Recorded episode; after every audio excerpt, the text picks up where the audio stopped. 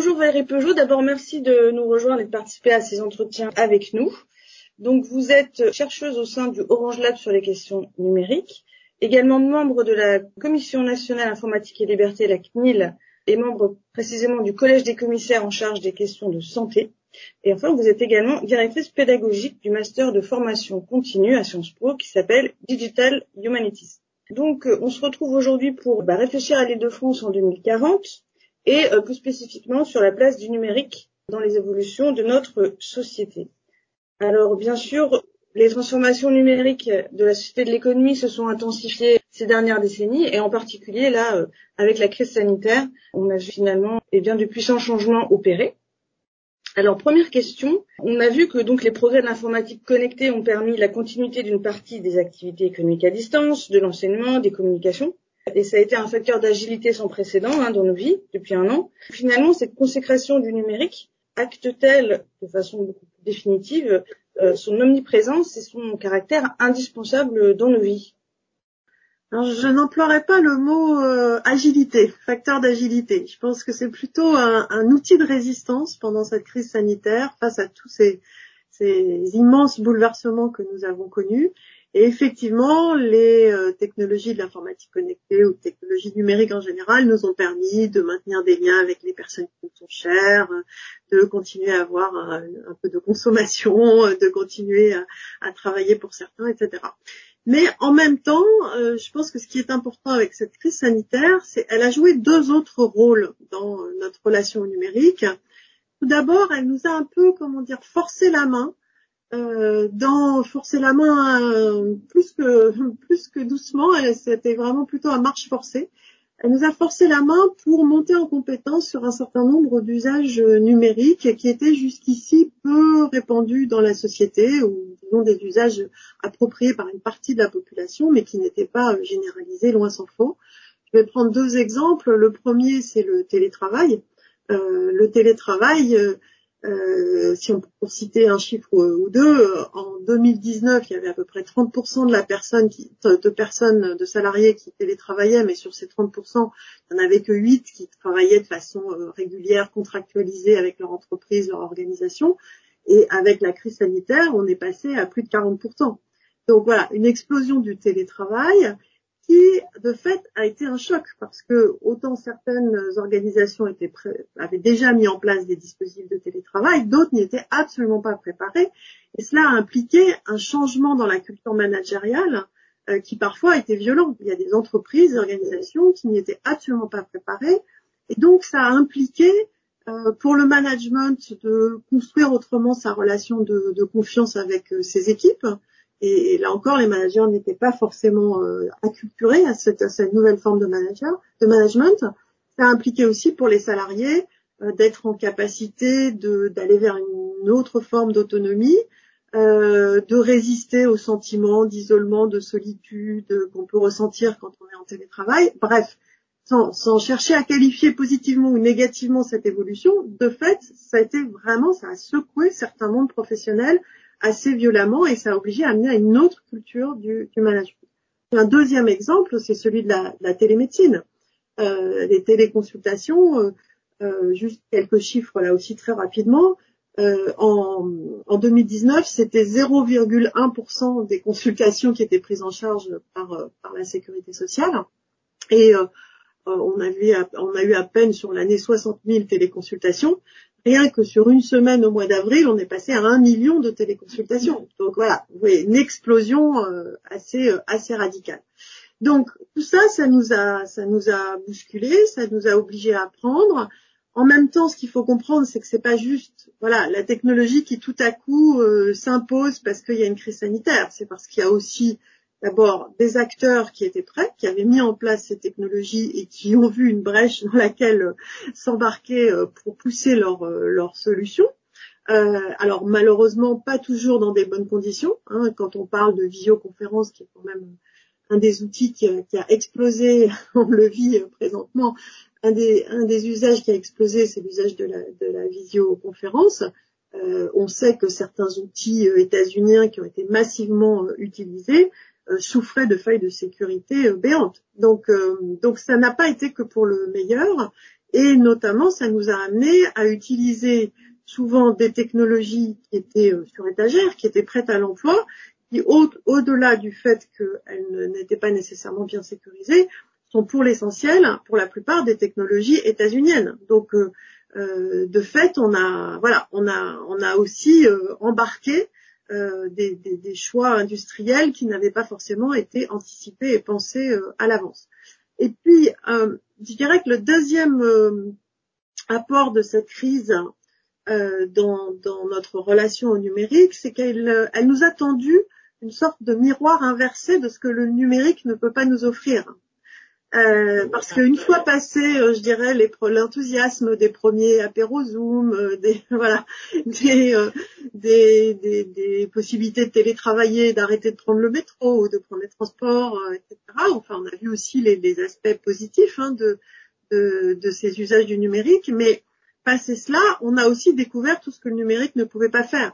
Euh, alors je pense bien sûr euh, au fait que pour euh, les, personnes qui, nous sont chères, c'est très bien de pouvoir interagir en visioconférence, mais ça ne remplace pas non plus le toucher, l'étreinte, l'embrassade. je pense bien sûr aux relations de travail où toutes ces, petits moments d'interaction avec nos collègues devant la machine à café et autres qui font à la fois la, fluidité du travail, l'efficacité du travail et le plaisir au travail, tout ça aussi a disparu. Et puis je pense bien sûr, exemple manifeste à l'école, l'école à la maison, où là, les parents ont pu se rendre compte à quel point enseigner était une tâche éminemment complexe. Euh, et, je dirais peut-être tant mieux, parce que le corps enseignant est souvent un peu pas méprisé, mais en tout cas euh, pas estimé à, sa juste valeur hein, dans le rôle qu'il joue dans notre société.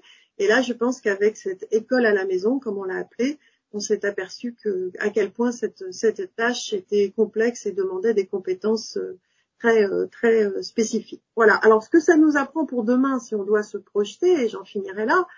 D'abord, ça nous apprend à mettre à distance une forme de, de technosolutionnisme, c'est-à-dire l'idée que à, tout problème, à toute crise, on va la résoudre avec des nouvelles vagues de technologie. Ça peut paraître un peu banal de dire ça, mais en réalité, on baigne depuis un certain nombre de décennies dans un esprit, euh, je dirais, une espèce de positivisme un peu naïf ou euh, et qui a envahi notamment la pensée d'un certain nombre de décideurs, aussi bien en entreprise que, dans la sphère publique, comme quoi effectivement les technologies allaient résoudre la plupart de, nos problématiques. Donc là, on voit bien que à la fois oui et non, quoi. À la fois elles apportent des solutions, mais voilà mais, des solutions qui, rencontrent leurs limites. Et puis, euh, surtout, euh, ce que ça nous apprend, c'est à penser la profondeur de, ces transformations sociales qui sont associées à ces, technologies et penser euh, à les accompagner plutôt qu'à les subir, c'est-à-dire ne pas juste les laisser advenir, mais travailler en amont sur les interactions entre l'épaisseur du social et les technologies. Et ça, c'est quelque chose qui est très difficile parce que ceux qui développent, qui inventent des technologies, évidemment, les poussent euh, et elles embarquent en, partie euh, les préconceptions de ces innovateurs. C'est-à-dire que eux, quand ils créent une technologie, ils ont une vision de la finalité, ils ont une vision de là où ils veulent amener les utilisateurs. Euh, et donc, il faut à la fois comprendre ces, ces préconceptions, qu'est-ce que la technologie embarque comme vision du monde, et en même temps, il faut être en capacité d'analyser en permanence la manière dont les pratiques sociales vont transformer la technologie. À l'arrivée, une technologie dans un monde social quel qu'il soit, elle ne produit jamais exactement ce que les concepteurs ont voulu et elle ne produit jamais exactement ce que euh, la société aurait euh, nécessairement aimé qu'elle fasse. Donc c'est ce travail en permanence d'anticipation qu'il nous faut euh, mener à bien. Alors justement, bah, vous parlez de dimension sociale, ça me mène à la deuxième question. Euh, un des aspects qui a été aussi mis en avant par la crise sanitaire, euh, qui est, aspect qui était déjà présent mais qui, a été révélé plus fortement, euh, ce sont finalement les vulnérabilités accrues et des populations, les populations les plus fragiles, soit parce qu'elles sont âgées, soit parce qu'elles sont peu diplômées, mais qui sont loin justement du numérique et que la crise a encore mis plus de côté. Euh, et du coup, sur cette question d'inclusion numérique, hein, sur laquelle vous avez euh, aussi travaillé, euh, dans quel sens, selon vous, il s'agit d'agir justement dans le futur pour que cet accompagnement de la transformation numérique aille dans le sens de plus d'égalité pour les citoyens et les citoyennes. Alors, cette question d'inclusion numérique, elle n'est pas nouvelle. Hein. Il faut d'abord se, se, rappeler que dès, euh, je dirais, le tournant du web grand public, dès le milieu des années 90, il y a un certain nombre d'acteurs qui s'en sont émus et qui ont posé la question de qu'on pourrait appeler euh, la double ou la triple peine, c'est-à-dire le fait que les l'exclusion par le numérique, euh, par les, à l'époque on disait les, NTIC, les nouvelles technologies de l'information et de la communication, euh, pouvaient croiser d'autres formes d'exclusion, qu'elles soient sociales, culturelles, cognitives, économiques, etc. Et, mais cette question, elle a mis longtemps à, je dirais, à, se poser en problème public et à rentrer dans, dans à la fois dans l'espace public, mais aussi dans le dans la, la, grille de lecture des décideurs politiques. Et elle a cheminé de façon assez chaotique. C'est-à-dire qu'il y a eu, au tournant du, au début des années 2000, il y a eu des vraies politiques publiques euh, qui, ont, qui, ont, pris euh, en main cette, cette question-là. Notamment, ça a été la période où on a commencé à mailler le territoire avec un certain nombre de lieux d'accès. C'était une politique d'accès essentiellement, hein, d'accès public à Internet. Donc je pense notamment aux EPN, aux espaces publics numériques, ou il y avait d'autres noms hein, selon, selon les régions. Euh, mais après cela, il y a eu, il y a eu une forme de décrue. Pourquoi une forme de, de décrue? Euh, Parce que euh, en fait, au même moment, enfin dans les années 2000, on a vu exploser les usages du e-commerce, des réseaux sociaux, etc. Et un certain nombre de décideurs se sont dit, oh ben finalement, on voit que les gens arrivent à monter en compétences euh, plus ou moins tout seuls ou aidés par leurs proches. Voilà, les personnes un peu plus âgées sont aidées par leurs enfants, petits-enfants, etc. Et donc, quelque part, sans nécessairement le formuler comme ça, il y avait l'idée que plus le temps passerait, plus, le gens plus le temps, plus les gens seraient équipés et plus cette fracture numérique, comme on l'appelait à l'époque, se résorberait. En réalité, c'est pas du tout ça qui se passe. et pourquoi c'est pas du tout ça qui se passe? Ben D'abord, je dirais trois, trois phénomènes, pour n'en citer que trois, on pourrait, on pourrait trouver d'autres facteurs d'explication. Le premier, bien sûr, c'est la généralisation euh, de l'usage du numérique dans tous les pans de notre vie quotidienne. Donc euh, aujourd'hui, euh, qu'il s'agisse de chercher un emploi, qu'il s'agisse d'acheter un billet de train, qu'il s'agisse de se déplacer, etc., on a quasiment, enfin, pas toujours, pas systématiquement, mais de plus en plus besoin du numérique. Donc cette généralisation de l'entrée du numérique dans nos vies quotidiennes fait que, que de plus en plus des gens peuvent se trouver en souffrance confrontés à cette nécessité. Et puis surtout, ce qui a été un facteur d'accélération radicale, ou plutôt de retour de cette question sur le devant de la scène, c'est l'accélération de la e-administration. Euh, la e-administration ne date pas d'aujourd'hui, hein, elle a commencé à se déployer en 1998, mais je dirais qu'il y a eu un tournant radical en 2017 avec l'adoption du, du, plan Action publique 2022 qui prévoit une dématérialisation totale des services publics à, à, à horizon, ben, à horizon 2022 comme son titre euh, l'indique. Et cette radicalité de la dématérialisation, elle est vraiment problématique parce que tant qu'on avait le choix, tant que nos concitoyens avaient le choix entre une voie numérique et une voie en présence sur un lieu, dans un bureau, etc., je dirais que le problème pouvait se résoudre. Mais aujourd'hui, euh, c'est de moins en moins vrai, cette alternative existe de moins en moins. Il y a un certain nombre de services publics qu'on n'a déjà plus le choix euh, aujourd'hui. Et donc, évidemment, le troisième facteur, mais là je dirais que c'est pas un facteur, c'est un révélateur, c'est la crise sanitaire que la crise sanitaire a, a, a mis, a, nous a remis sous le, sous le nez de façon, euh, de façon euh, explosive euh, cette souffrance dans laquelle un certain nombre de nos concitoyens se trouvent face au numérique. Et euh, j'en petit signe, euh, petite illustration de cette euh, difficulté. dès la mi-mars l'année dernière, les acteurs de la médiation numérique qui agissent au sein d'une scope, d'une coopérative qui s'appelle la Mednum ont lancé un site en urgence qui s'appelle Solidarité numérique associé à un centre d'appel téléphonique pour que les gens qui étaient en souffrance avec le numérique puissent avoir un interlocuteur. Ce site a été lancé en urgence avec quasiment pas de publicité, voilà, il n'était pas connu. Immédiatement, ils ont eu à peu près 350 appels quotidiens. Alors que c'est pas comme si c'était le Pôle emploi ou voilà, une institution déjà reconnue. Donc c'est bien le signe qu'il y avait là une, quelque chose qui se jouait. Alors, avec cette remise à l'agenda euh, flagrante de la question de l'inclusion numérique, quel est le double risque au, au risque auquel nous sommes confrontés aujourd'hui? Un premier risque, consisterait à penser que ce phénomène, encore une fois, ne serait que transitoire. C'est-à-dire que la crise sanitaire finie, là aussi, pour les raisons que j'évoquais tout à l'heure, c'est-à-dire qu'on est tous montés en compétence un peu à marche forcée, ben, finalement, la crise aurait résorbé une partie de la problématique, hein, puisque les gens étaient obligés d'apprendre.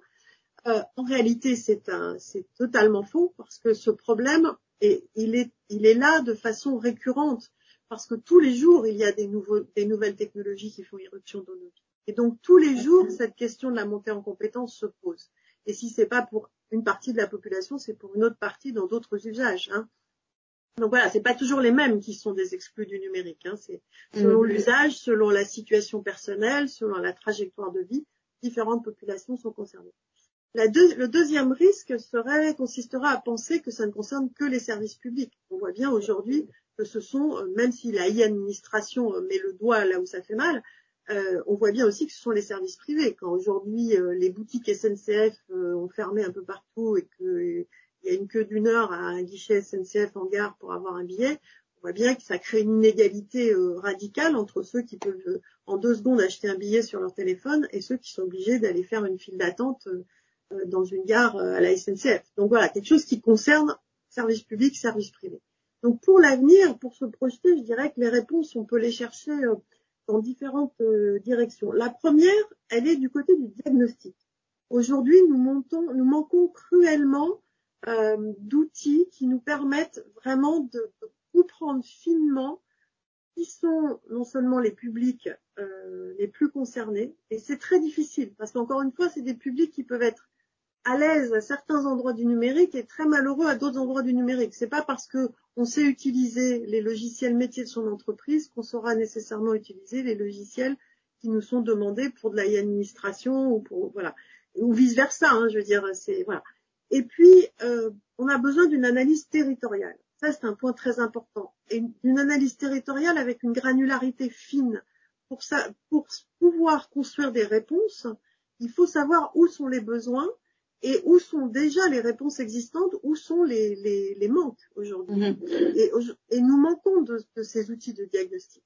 Euh, il n'existe pas euh, à l'INSEE voilà, une cartographie fine du, maillage territorial de la réponse à la question de, l'exclusion numérique, euh, et on en aurait euh, cruellement euh, besoin. On a besoin, sur la base de ces diagnostics, d'imaginer des solutions pérennes, je disais tout à l'heure, hein, et pas des solutions transitoires, et qui embarque des formes d'accompagnement des publics en difficulté qui soient multiples. Euh, que ça puisse être des lieux ouverts euh, en proximité, que ça puisse être des solutions euh, nomades, hein, des bus qui vont de village en village, que ça puisse être un centre d'appel comme je l'évoquais tout à l'heure. Voilà, on a besoin de, multiples, voies d'accès pour se faire accompagner quand on est, une personne reléguée du numérique, si je puis dire. Et on a besoin que cet accompagnement soit pensé dans la trajectoire de vie de la personne. C'est-à-dire, il ne s'agit pas tant de former les individus à telle ou telle pratique numérique. Il s'agit de former la personne à la pratique numérique qui va lui permettre de résoudre le problème auquel elle est directement confrontée. Que ce problème soit un accès au droit, soit d'obtenir des papiers euh, pour un demandeur de, un migrant qui, qui, cherche à avoir un droit d'asile, que ce soit euh, une recherche d'emploi. Voilà, à chaque fois, c'est pas penser faire monter en compétence sur le numérique pour le numérique, mais pour un besoin, réel des personnes, euh, voilà, en prise avec leur vie. Et tout ça, et j'en finirai là, ça demande euh, d'avoir des personnes en capacité d'accompagner ces publics en souffrance, euh, qui soient dotés de, multiples compétences. C'est-à-dire que c'est pas juste avoir des, des compétences techniques, c'est être capable de faire de l'accompagnement social, être dans une forme d'écoute, d'empathie, donc des personnes très riches. Aujourd'hui, mm-hmm. on a déjà des, des, médiateurs numériques. Le gouvernement, dans le cadre du, du, plan de relance, est en train de, de prévoir la, le, le, déploiement de, de, plusieurs milliers de conseillers numériques. Hein, qui, voilà, c'est un autre titre pour dire un peu la même chose, euh, ce qui est très bien en soi. Mais encore faut-il que ces personnes médiateurs ou conseillers numériques, accompagnateurs du numérique, peu importe comment on les appelle, que ces personnes à la fois disposent euh, de vraies formations pour avoir ce bouquet de compétences qui leur est nécessaire, mmh. et soient aussi des personnes reconnues. Aujourd'hui, ce ne sont pas des métiers, euh, ce sont des métiers dont les gens n'ont pas conscience. Voilà.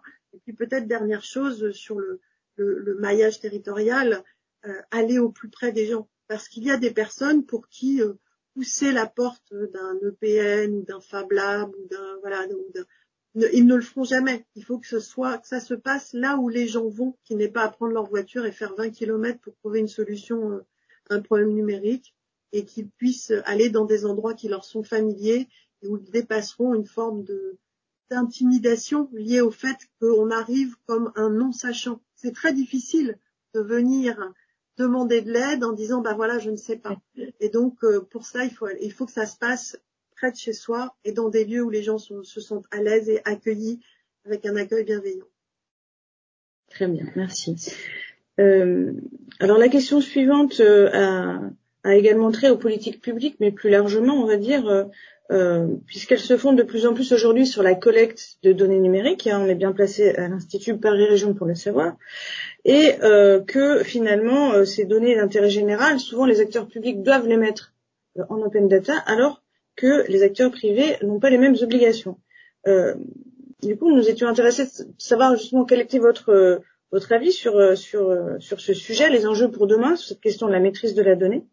Euh, et comment l'État, les collectivités locales devraient-elles euh, se positionner justement pour avoir une meilleure maîtrise, on va dire, des données euh, d'intérêt général alors, quand on parle de données, c'est un très vaste sujet.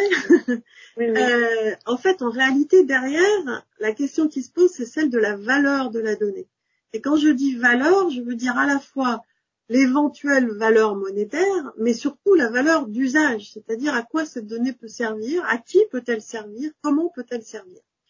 Et aujourd'hui, on a tendance à agréger sous le terme de données des données de qualité, de sources, d'origine différentes. En réalité, on a d'un côté des données qui sont euh, produites par des organisations, qu'elles soient publiques et privées, pour répondre à leurs propres besoins. Donc ça va être par exemple les données d'une collectivité territoriale sur la, quantité de déchets que produit ce territoire et, tout ce qui va aller avec la gestion des déchets ou euh, des informations sur, euh, je sais pas, les, les, les, parcs et jardins, combien d'arbres, voilà, je prends n'importe quel exemple qui me vient par la tête. Donc ça, ce sont des données qui servent euh, à, l'organisation et qui ne parlent que de l'organisation elle-même. Et puis on a des données qu'on appelle les données à caractère personnel qui vont parler des usagers, des individus, des clients dans le cas d'une entreprise. Et donc déjà, c'est important de différencier ces données parce que la manière dont on va pouvoir les réutiliser et éventuellement les mettre en circulation, les partager, va euh, diverger euh, selon, euh, selon les cas. Donc aujourd'hui, la situation dans laquelle nous sommes, c'est qu'il y a un peu trois, trois cas de figure. On a des données publiques euh, c'est-à-dire des données de sources publiques, qui ont l'obligation, en tout cas c'est vrai pour les collectivités de plus de 3500 habitants, euh, l'obligation de passer en open, ce qu'on appelle de l'open data, hein, en données ouvertes, donc d'être mise à disposition très largement de aussi bien euh, des citoyens que des entreprises. Ça, c'est ce que la loi prévoit déjà depuis un cadre européen, mais c'est aussi la loi, la loi dite le maire, la loi de République numérique de 2016 qui a mis ça en place. On a Deuxième ensemble de données qui sont les données en propre des entreprises ou des données à caractère personnel qui ont été anonymisées, donc qui de fait perdent leur caractère de données à caractère personnel, qui aujourd'hui, pour l'essentiel, servent d'abord aux besoins des entreprises, par exemple à mieux connaître leurs clients, à améliorer leurs relations clients, à, offrir des nouveaux services, à imaginer de nouveaux services, etc.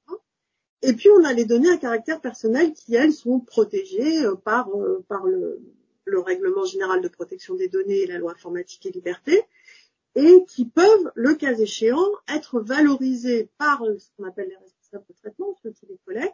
Notamment, ils les valorisent sur le marché publicitaire. Alors, ça ne veut pas dire qu'ils les vendent, j'insiste là-dessus. Hein, nos données personnelles ne sont jamais vendues. Par contre, ça permet de construire des profils qui, eux, ensuite, vont être valorisés sur, euh, sur un marché euh, publicitaire.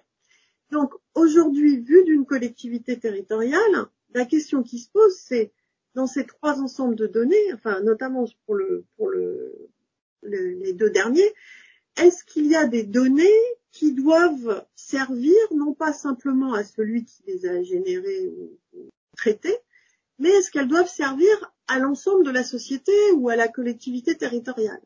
Et c'est ça ce qu'on appelle euh, les données d'intérêt général. c'est-à-dire des données dont la valeur d'usage va dépasser la simple finalité pour laquelle elles ont été collectées au départ.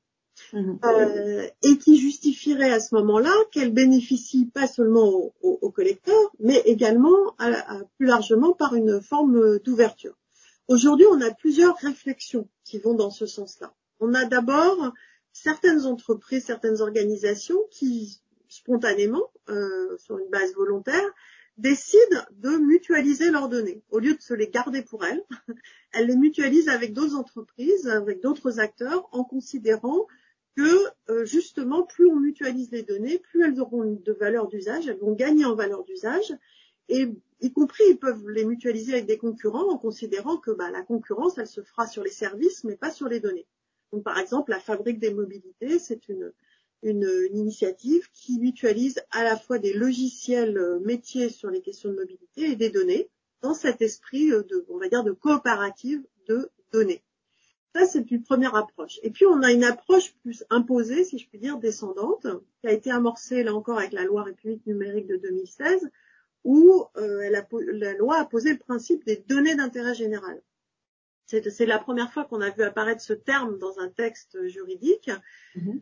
euh, C'était une approche à l'époque assez minimaliste, hein, mais qui a, qui a, ouvert une, une voie, qui consiste à dire quand une collectivité, quand un acteur public face à un, marché de services publics, euh, il, est, il peut demander à l'opérateur de partager les données euh, issues de ce marché public. Exemple, une collectivité territoriale demande à un opérateur d'équiper en Wi-Fi euh, ses espaces publics, ses bibliothèques, sa mairie, que sais-je encore. Eh bien, les données d'usage de ce Wi-Fi, peut, le, la collectivité peut les réclamer à l'opérateur. Voilà, pour être concret.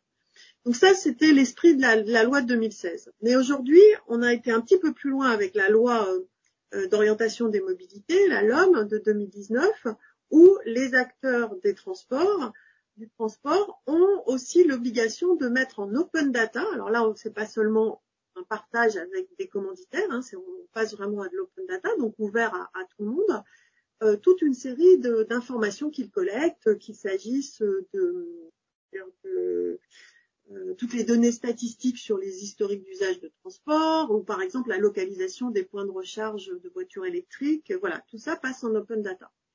Et ce qui est intéressant, c'est que là, il y a un texte qui est en préparation du côté de la Commission européenne, euh, qui s'appelle le, le, règlement sur la gouvernance des données, qui euh, pousse un nouveau concept. Alors, c'est plus le données d'intérêt général, mais c'est les données altruistes. Et en fait, l'idée de, de, ce règlement, euh, pour l'instant, ce n'est qu'un projet. On va voir jusqu'où il ira dans le processus législatif. Mais l'idée de ce règlement, c'est de mettre en place des organismes, des sortes de tiers de confiance, qui seront chargés de récolter dans, auprès des différents acteurs justement ces fameuses données d'intérêt général qui peuvent servir à la collectivité pour des raisons sanitaires, de santé, de lutte contre le changement climatique, d'amélioration de la mobilité. Donc vous voyez, l'idée fait son chemin en ce moment. Donc ce qui est intéressant avec tout cela, c'est que d'abord, on sort un peu de la pensée magique big data dans laquelle on a baigné depuis dix ans. On, on, nous a expliqué que le big data, c'était le pétrole du 21e siècle, l'or noir, etc. Euh, ce qui a poussé un certain nombre d'entreprises à faire des investissements euh, parfois démesurés sans savoir très bien ensuite quoi faire de toutes ces données qu'ils avaient pu euh, récolter. Donc on sort un peu de la pensée magique big data et on se repose vraiment la question de, de quelles données, pourquoi faire, avec quelle valeur d'usage. Et pour l'avenir, je pense que cela doit nous inciter à suivre ce fil-là, c'est-à-dire à continuer de penser d'abord valeur d'usage plus que valeur marchande. Ensuite, on verra s'il peut y avoir une valeur marchande, mais je dirais que c'est la première piste. Ça nous oblige aussi peut-être tout simplement à revenir euh, aux, règles fondamentales de, de, la loi informatique et liberté et du RGPD, à savoir des principes de minimisation dans la collecte de données et de proportionnalité entre les données qu'on collecte et la finalité. C'est-à-dire on ne cherche pas à, à tel un harpagon à, à, amasser de la donnée dans sa, dans sa cassette, mais euh, à bien choisir les données que l'on va collecter vraiment ne collecter que celles qui vont servir à l'objectif poursuivi. Et cela, ça a double, un double intérêt. C'est un intérêt en termes de protection des données, puisqu'on ne collecte pas de la donnée qui pourrait être mise en risque pour rien, alors qu'elle ne servira pas. Et c'est un intérêt économique aussi, parce que stocker de la donnée, la gérer, la traiter, la nettoyer, ça coûte cher pour les organisations. Donc, quand on, applique ces principes de minimisation et de proportionnalité, on fait aussi euh, des économies. Et puis, je dirais pour finir, je pense qu'on peut, dans, dans, un peu dans la foulée de ce que je viens d'expliquer, imaginer toute une gamme de, de statuts pour la, pour la donnée, pour les données que l'on collecte, c'est-à-dire certaines données qui peuvent rester à la main du citoyen. Il y a toute une réflexion aujourd'hui sur ce qu'on appelle le self-data, euh, l'idée qu'on redonne à l'individu, à la personne, les données personnelles qui ont été collectées et c'est elle qui va pouvoir ensuite décider de ce qu'elle veut en faire, à qui elle veut les ouvrir, avec qui elle veut les partager. Ça, c'est une piste. Il y a aussi ces idées de coopératives de données que j'illustrais euh, tout à l'heure euh, des mobilités, mhm. euh, qui sont plutôt ce qu'on pourrait appeler des données dans des biens de club, c'est-à-dire des données partagées par un collectif d'acteurs sans être nécessairement en open data. Et puis enfin, on a ces données qui sont collectées par des acteurs privés, mais qui peuvent servir la collectivité et qui peuvent être partagés soit uniquement avec la collectivité territoriale, soit plus largement avec tous les acteurs d'un territoire, que ce soit des acteurs économiques ou des citoyens. Donc vous voyez, il y a toute une série de régimes et il faut qu'on ouvre nos, qu'on ouvre notre pensée pour pouvoir embrasser ces différents scénarios euh, pour le futur. Très bien. Donc un peu plus de finesse d'analyse sur ce sujet. Euh, si on va un cran plus loin, euh, au-delà de cette question de la maîtrise des données, euh, quel rôle pourrait aussi jouer le numérique euh, finalement dans l'évolution de nos démocraties et notamment euh, des démocraties locales? Alors, la question technologie numérique et démocratie, c'est typiquement ce que le regretté Bernard Stiegler, le philosophe Bernard Stiegler, appelait un pharmacon. Il reprenait ce concept de Platon, mais qu'est-ce qu'il voulait dire par pharmacon? C'est-à-dire que c'était à la fois le poison et le remède. Hein. Et là, on est un peu dans cette situation-là, c'est-à-dire qu'aujourd'hui, on voit des collectivités territoriales qui sont euh, qui, ont des hum, comment dire euh, qui sont prises entre deux feux, qui sont écartelées entre deux approches, euh, des injonctions peut-être un peu contradictoires, avec d'un côté une multiplication des technologies dont les, les visées sont essentiellement sécuritaires, euh, avec une surenchère de toute une série d'industriels qui poussent des solutions de vidéosurveillance, euh, de reconnaissance faciale, de drones et que sais-je encore, d'intelligence artificielle, surveillance, etc. Donc euh, voilà, et tout ça nous fait vivre dans une espèce de, tout cela repose aussi sur un, une narration collective qu'on pourrait aller vers une forme de société à zéro risque, hein, parce que c'est un peu ça ce qui est la promesse, la promesse qui est derrière, avec un énorme risque, c'est d'aller vers des logiques, euh, c'est plus qu'un risque, hein, parce qu'en partie c'était déjà mis en œuvre, mais on, on, va vers des formes de surveillance euh, généralisée, un risque qui est très très présent. On, on va vers une forme de voilà un territoire panoptique, euh, pour reprendre un, un terme foucaldien, euh, où on pourrait, euh, en récoltant toutes sortes de données venant de tous ces, ces, ces dispositifs numériques, les concentrer et ensuite euh, pouvoir surveiller le territoire euh, de façon centralisée et maintenir, maintenir le territoire sur une forme de, de, de surveillance permanente. Ça, c'est un bouquet de technologies. Et puis de l'autre côté, on a, toujours je parle des technologies en lien avec la démocratie, hein, parce qu'il y en a d'autres bien sûr, on a aussi d'autres technologies qui se déploient plutôt pour distribuer le pouvoir, pour dépasser les limites de, de démocratie représentative qui, comme vous le savez, sont quand même euh, bien secouées par les temps qui courent, euh, euh, bien fragilisées. On l'a vu aux États-Unis pendant le mandat de Trump, mais pas que. On le voit en Europe avec des pays comme la Hongrie, la Pologne, où les démocraties sont très secouées, mais on le voit aussi dans nos propres pays, hein, où il se passe pas un jour sans qu'il y ait des nouvelles législation euh, qui euh, vise à, à, rogner nos, démocraties. Donc on voit se développer à l'inverse des, euh, technologies qui cherchent à approfondir la démocratie représentative par des dispositifs de ce qu'on appelle la démocratie participative. C'est ce qu'on appelle de façon générique les civic tech. Hein, voilà. Euh, un exemple assez emblématique, c'est euh, par exemple la plateforme euh, en logiciel libre qui a été déployée par la, ville de Barcelone, qui s'appelle Decidim et qui est aujourd'hui réutilisée en France par un certain nombre de collectivités comme la métropole de Lille, Nanterre et, d'autres. Voilà. Et donc, ce qui se passe, c'est que les premières se développent aujourd'hui beaucoup plus vite que les secondes. C'est-à-dire y a une progression des technologies de surveillance est sans commune mesure avec euh, la progression des technologies de démocratie participative. Plusieurs raisons à cela, c'est que d'abord les marchés pour les premières sont beaucoup plus importants que pour les secondes. Euh, les investissements industriels se portent sur les premières et très peu sur les secondes. Et puis une raison qui est peut-être euh, plus, culturelle, et, enfin je sais pas si c'est le terme culturel, mais pour le coup qui touche vraiment euh, au politique, à l'essence du politique, c'est que les premières pour les, les, acteurs des territoires, que ce soit les services ou les élus, elles renforcent le sentiment de contrôle. On a l'impression d'être dans le faire, c'est-à-dire voilà, on veille à la sécurité des habitants, euh, et, et alors que les secondes, elle pousse au contraire à une forme de, de lâcher prise sur le, la relation de pouvoir. Elles obligent l'élu ou le service à se, à se positionner plutôt sur une logique de jeu à somme positive, de se dire que bah, finalement, en, en, laissant le citoyen participer à la fabrique de la ville, euh, cela peut permettre euh, bah, d'apaiser le climat de la ville, ça peut permettre de renforcer le lien social, ça peut permettre euh, finalement de créer une forme de stabilité, de cohésion sociale sur le territoire. Donc, vous voyez, c'est très compliqué. D'un côté, on a l'impression d'être plus en contrôle, et de l'autre, il faut au contraire lâcher prise. Donc, c'est beaucoup plus difficile d'être dans le lâcher prise que dans le que dans le contrôle. Donc, pour l'avenir, je dirais que pour se projeter, évidemment, euh, on a besoin de technologie aussi. Enfin, je veux dire, on a aussi besoin de sécurité. Mon propos n'est pas du tout de nier la problématique de la sécurité, hein, entendons-nous bien.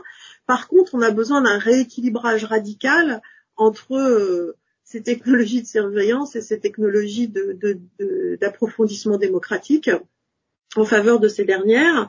On a besoin de, sortir un peu de la fascination par rapport aux technologies de surveillance. On a besoin de développer des réponses alternatives aux questions de sécurité qui, ne passent pas nécessairement par la technologie, mais plutôt par la, présence d'acteurs sur le terrain, voilà, tout ce qui est pilotage, la présence très forte de, d'acteurs, euh, que ce soit des acteurs associatifs, des acteurs du secteur social, des acteurs ou des acteurs de la police, hein, peu importe, mais qui soient, voilà, qui soient en prise avec les habitants et qu'il n'y ait pas une médiation technologique entre eux et les habitants systématiquement. Et puis, euh, voilà, on a besoin surtout de penser les conditions d'une démocratie qui soit plus vivante, vibrante, capillaire, euh, mm-hmm. euh, au, plus près des, au plus près des habitants. Très bien. Alors, justement, vous parlez de, sécurité. on a quand même la, sensation, et notamment, enfin, on a pu constater récemment des attaques sur des hôpitaux, enfin, par rançongiciel qui mettait en avant la, vulnérabilité aussi de cette euh, ultra-numérisation de la, société. Euh, et donc, euh, enfin, la question que moi je me pose, c'est comment finalement on peut avancer et gérer cette vulnérabilité euh, sans euh, tomber justement d'une sorte de course aux armements numériques. C'est-à-dire que évidemment, en plus, la question des hôpitaux est extrêmement sensible en ce moment, et ça, et c'est vraiment quelque chose qui, qui pose question cette vulnérabilité. Tout à fait. effectivement, effectivement, on voit que les cyberattaques se sont euh, envolées. Euh, en grosso modo, en 2020, il y a eu un quadruplement des cyberattaques par rapport à 2019. Vous voyez, c'est pas voilà l'ANSI qui est l'agence nationale de la sécurité des systèmes d'information, qui est l'agence chargée de veiller à la sécurité des systèmes d'information de l'État, mais aussi de la sécurité des ce qu'on appelle les opérateurs d'importance vitale. Hein. Ça, peut être un, acteur de l'approvisionnement en gaz ou, euh, un transporteur aérien, euh, l'ANSI donc euh, a vu exploser ses interventions. Je crois qu'en 2019 il y avait une, une grosse cinquantaine d'interventions, en 2020 euh, c'était près de 200. Donc mm-hmm. voilà, on a, on a des chiffres qui montrent, qui confirment effectivement ce que vous disiez. Le fait que les hôpitaux en ce moment soient soumis à des attaques répétées et, et euh, un peu partout sur le territoire, euh, c'est pas un hasard. C'est parce que évidemment, euh, en ce moment, il y a une collecte massive de données de santé. En ce moment, ces équipements sont ultra sensibles, on en a besoin plus que jamais. Et du coup, pour le coup, là, je parle de la valeur marchande et non plus de la valeur d'usage. La valeur marchande de ces données de santé commercialisées sur le dark web euh, s'est envolée. Donc il y a un cours de la donnée et la donnée de santé s'est envolée. Euh, parce que ce qu'on appelle les pour bien comprendre hein, comment fonctionnent ces rançongiciels, les rançongiciels donc sont des personnes qui être dans les systèmes d'information, qui capturent les données et qui ensuite reviennent vers le responsable de traitement, lui disant bah, si vous ne me payez pas une rançon, je mets, je diffuse sur le web publiquement les données. Et ça s'est déjà passé dans, ça s'est déjà arrivé. Hein. Par exemple, en 2015, il y a un, site de rencontre adultérine euh, qui s'appelle HV Madison, dont euh, les données ont été mises en ligne et ça a été catastrophique avec des suicides, des couples qui ont explosé, des familles disloquées, euh, voilà. Donc vous voyez, les, les conséquences peuvent être très graves. Mais ce qu'il faut garder en tête, c'est que les raisons de la cybercriminalité sont variées. Il n'y a, pas que euh, cette finalité euh, mercantile, euh, si je puis dire. il y a aussi des attaques qui sont liées à l'espionnage industriel, elles sont même massives, mais on en parle beaucoup moins parce que en général, l'entreprise qui se fait pirater pour des raisons d'espionnage industriel se garde bien de, s'en vanter, évidemment. c'est, voilà. Et puis, il y a aussi d'autres finalités qui sont la déstabilisation politique des régimes démocratiques. On l'a vu euh, avec l'ère Trump, on a vu comment, euh, euh, notamment avec le, le, le, scandale Cambridge Analytica, etc., comment certains pouvaient utiliser des, des données pour essayer de, de, de, déstabiliser une élection. Mais tout récemment, pas plus tard que, que là, à la mi-mars 2021, euh, depuis que le gouvernement Biden a été mis en place, euh, il, il, a été victime de toute une série euh, d'attaques, euh, de, de, de, voilà, de cyberattaques massives sur les sur les États-Unis, avec la volonté de déstabiliser. Alors on sait pas, pour partie venant de Russie, pour partie venant de Chine, enfin peu importe, mais en tout cas les attaques sont, sont sévères. Donc on voit que ces facteurs d'insécurité cyber sont multiples, et face à cela, qu'est-ce qu'on peut faire? Bien sûr, quelque chose qui ne concerne pas nécessairement les, directement les collectivités territoriales, mais il faut que tout ce qui est négociation internationale en, matière de cybersécurité puisse avancer. Euh, L'Europe s'est déjà euh, dotée d'un cadre euh, interne hein, sur la, les questions de cybersécurité, mais il y a aussi des négociations internationales extrêmement complexes, difficiles et ambitieuses, puisqu'on sait bien que tout ça touche à, voilà, au cœur de, on est au cœur de la géostratégie, mais de la même manière qu'on a, on a été capable de penser des traités en matière de d'armement nucléaire, euh, on doit pouvoir penser des traités en matière euh, d'armement cyber. Voilà, ça, c'est, tout ça, euh, tout ça doit avancer. Mais plus près de nous et plus concrètement, je pense que pour tous les acteurs publics, les collectivités territoriales, les organismes parapublics, les hôpitaux bien sûr, etc., on a besoin de, faire monter la question de la sécurité des traitements, des, oui, des traitements euh, de façon drastique. C'est une question qui a été souvent sous-estimée. Aujourd'hui, on a des référentiels de sécurité. Conformer à ces référentiels de sécurité, voilà, je dirais que c'est un peu le B à bas du sujet, mais il y en a beaucoup encore qui n'en sont pas là, qui les ignorent. On a besoin aussi peut-être de renforcer euh, dans la gouvernance euh, de ces organismes le rôle de ceux qui sont au front face à ces questions-là. Je pense au DSI hein, et au RSSI, les DSI, les directeurs des systèmes d'information et les, les, RSSI, les responsables de la sécurité des systèmes d'information, qui ont souvent été un peu le parent pauvre hein, dans la gouvernance, de, notamment dans les hôpitaux, pour reprendre l'exemple mmh. d'actualité. Donc leur donner les moyens euh, de, de faire leur travail. Je pense qu'ils ont été sous-dotés. Euh, quand on parle de, du fait que les hôpitaux euh, ont dû subir des coupes franches dans leur budget, euh, ce qui est un sujet récurrent, euh, on, on, oublie souvent que dans les coupes franches, c'est souvent la sécurité des systèmes d'information. C'est là où on a coupé, entre autres. Hein, c'est pas pas seulement, enfin, bien sûr, on parle de suppression des lits, etc., qui est un phénomène sur lequel je ne, je ne commenterai pas, qui est pas qui pas le sujet maintenant, mais on a aussi euh, sous-doté la sécurité des systèmes d'information, et ben on en paye le prix aujourd'hui. Donc euh, réinvestir dans cette sécurité euh, me paraît une, une, priorité essentielle. Et pour ce faire, choisir des acteurs européens, c'est aussi penser un peu en termes de souveraineté numérique, penser logiciel libre aussi. C'est une, c'est une des pistes hein, dans le choix des, des, technologies qui permettent de renforcer la sécurité, parce que qui dit logiciel libre dit des logiciels qui sont euh, à code ouvert, donc ça veut dire qu'ils sont maintenus collectivement et que quand il y a faille de sécurité on trouve sur un logiciel libre, mais il y a une communauté d'acteurs qui peut y remédier euh, beaucoup plus rapidement que sur des logiciels propriétaires. Très bien. Euh, merci de cette réponse sur cette question complexe. Euh, et pour finir, vous avez parlé tout à l'heure de, de, de, frugalité finalement sur l'accumulation de données. Euh, et puis de ce, ce, mirage, la pensée magique du big data, euh, tout ça fait écho à, à l'impact écologique hein, du numérique, sujet qui monte de plus en plus depuis, depuis un an ou deux seulement, hein, mais, qui, mais qui est de plus en plus discuté, avec la question complexe de l'évaluation de ces impacts et euh, l'identification des levées de, de changement qui portent souvent sur les comportements individuels davantage que sur euh, la sobriété globale du, du système. Euh, Est-ce que vous pourriez nous en dire un peu plus sur cette question? Tout à fait. Effectivement, euh, je dirais que le numérique a été un peu le parent pauvre de la, de la pensée euh, écologique, euh, pour des bonnes et des mauvaises raisons les bonnes parce que dans certains cas, le numérique peut nous aider à réduire notre empreinte énergétique. Alors je vais parler uniquement d'empreinte énergétique et de changement climatique, je ne vais pas parler de biodiversité, hein, sujet beaucoup okay. du, numérique. Mais en tout cas, le, numérique peut nous aider à réduire notre empreinte énergétique dans certains cas. Quand effectivement on télétravaille plutôt que de prendre sa voiture, on réduit son empreinte énergétique. Quand on équipe les lampadaires de dispositifs qui leur permettent de s'éteindre automatiquement quand il n'y a plus euh, un seul piéton en rue entre 2 et 5 heures du matin, on fait une économie d'énergie, etc. Donc ça, c'est plutôt les bonnes raisons.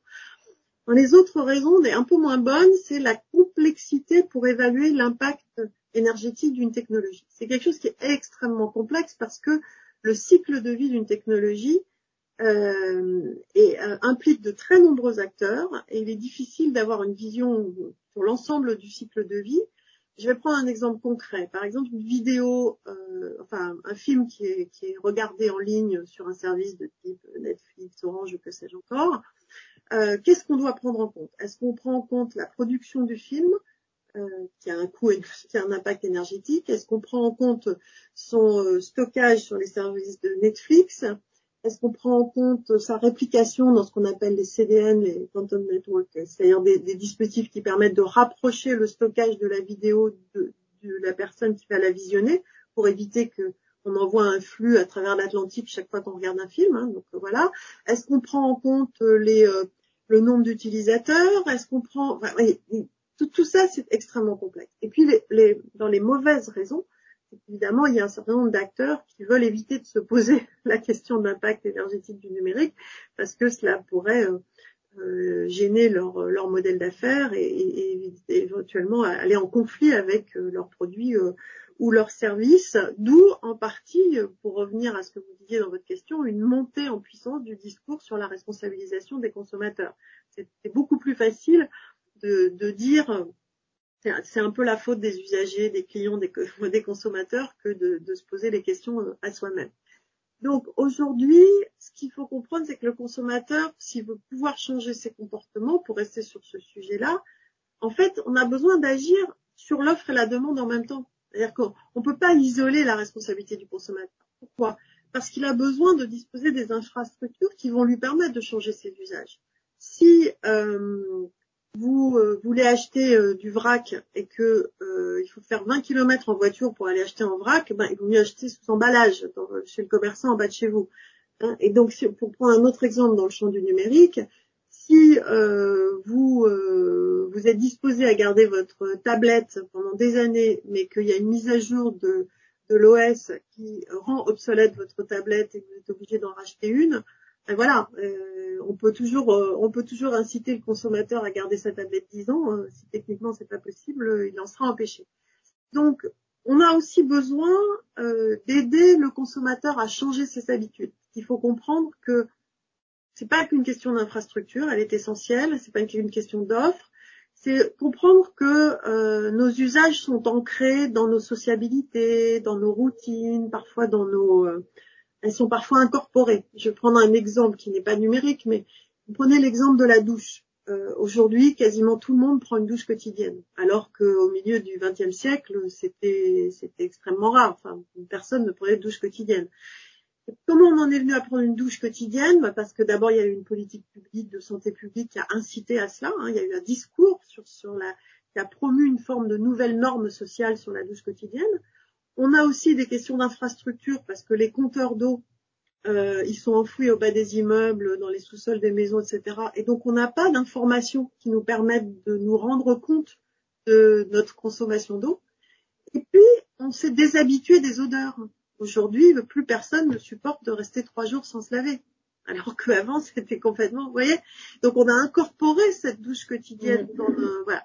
Donc, il faut qu'on puisse, dans les politiques euh, publiques, il faut qu'on puisse penser en même temps euh, tout cela d'un seul tenant, ce qui n'est, ce qui n'est pas, pas très facile. Alors, quelques leviers, euh, vous devez faire très vite, hein, parce qu'on on est déjà en train d'exploser le temps, mais d'abord, la commande publique, elle peut agir directement sur l'offre euh, en, incitant euh, à des choix qui intègrent de l'éco-conception. Ça, c'est vraiment un levier qui est un peu évident, mais, mais encore faut-il qu'il soit actionné. L'acteur public, il peut agir sur les infrastructures.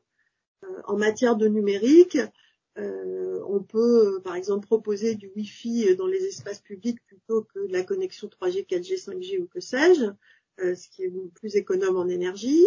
On peut mettre en place un réseau de lieux de recyclage, d'espaces de, de do it yourself, de fabrication, des Fab Labs, etc., où les individus vont pouvoir, les habitants vont pouvoir soit recycler, soit euh, venir faire réparer leur matériel, soit apprendre à réparer eux-mêmes leur matériel électronique. On voit comme le territoire qui commence à aussi les territoires à se mailler de ce type de lieu. Donc je pense que là aussi c'est euh, c'est une, une, autre approche, mais qui peut aider les consommateurs à, parfois de façon ludique d'ailleurs, à, à s'emparer euh, de la question. Euh, l'acteur public peut aussi penser une forme de, transparence hein, dans les, indicateurs sur les questions d'empreinte énergétique. Euh, récemment, enfin, on voit qu'il y a un indice de réparabilité qui a été euh, adopté. Le principe de cet indice de réparabilité a été adopté, ce qui est très bien. Et on doit pouvoir aller encore plus loin. Dans ce, quand je vous parlais des compteurs d'eau qui étaient enfouis, on a besoin aujourd'hui d'avoir des compteurs de, de, de tous nos actes à impact énergétique, de tous nos choix à impact énergétique. Et ça, ça passe aussi par l'offre, c'est-à-dire que de la même manière qu'on a euh, euh, aujourd'hui tous les équipements blancs avec cet indicateur d'efficacité énergétique, hein, on, doit pouvoir le penser dans d'autres dans d'autres univers euh, et, de manière à avoir une boucle de rétroaction vers l'offre. Plus le consommateur, mieux le consommateur est informé, plus il peut orienter ses choix et plus ça va pousser les fabricants à à faire de l'éco-conception, à intégrer l'éco-conception, dans un cercle vertueux, si je puis dire. Et puis, on peut mettre aussi les consommateurs à contribution, pas seulement comme consommateurs, mais comme coproducteurs d'informations. Par exemple, à Barcelone ou à Grenoble, euh, il y a des, des, des, structures, des associations qui ont mis en place des capteurs citoyens, c'est-à-dire des outils qui permettent à des citoyens de produire de l'information pour avoir une, une information beaucoup plus fiable, par exemple sur la pollution de l'air. Et donc, voilà, ne pas être simplement des consommateurs d'informations, mais aussi des producteurs d'informations, ça permettrait, je pense, de créer une dynamique collective de, à la fois de prise de conscience, mais aussi de, de changement, euh, de changement des pratiques, aussi bien du côté euh, de l'offre que de la, que de la demande. Très bien, beaucoup de perspectives et, et des leviers multiples. Euh, eh bien, écoutez, merci beaucoup pour tous ces éléments hein, riches et passionnants. Euh, on arrive à la fin de cet entretien. Euh, donc merci encore et à bientôt.